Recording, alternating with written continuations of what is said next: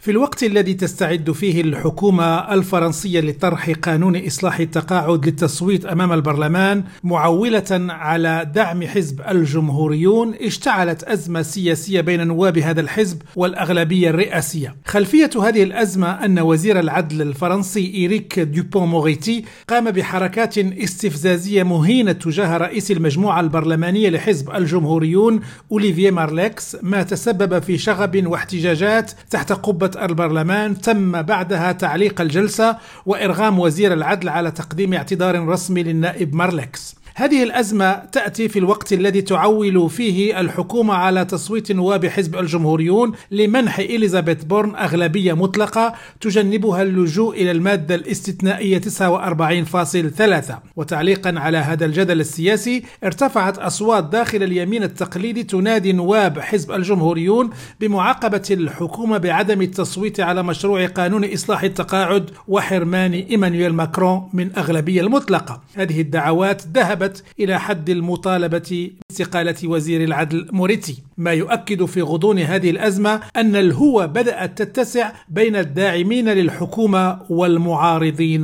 لها داخل حزب الجمهوريون. مصطفى الطوسة ريم راديو باريس.